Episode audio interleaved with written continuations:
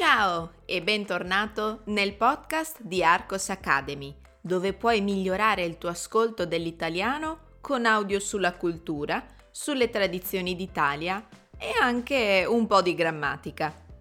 Io sono Susanna, insegnante e fondatrice della scuola di italiano online Arcos Academy, e ti ricordo che sul mio sito w w w punto arcos academy punto com potrai trovare altri contenuti e bonus per te.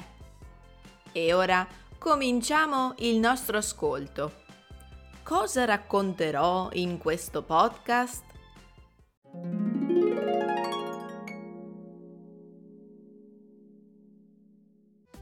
Alcuni giorni fa vi ho chiesto, in una delle nostre quick question, come tradurre in italiano Enrico was enthusiastic to see you again.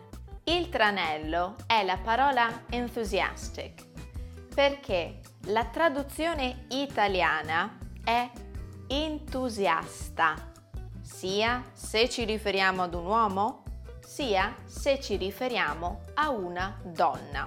Perciò Enrico era entusiasta, Susanna era entusiasta. Questa anomalia della regola classica di formazione del genere sparisce se utilizziamo dei sostantivi plurali. Esempi: i miei fratelli erano entusiasti, le mie sorelle erano entusiaste.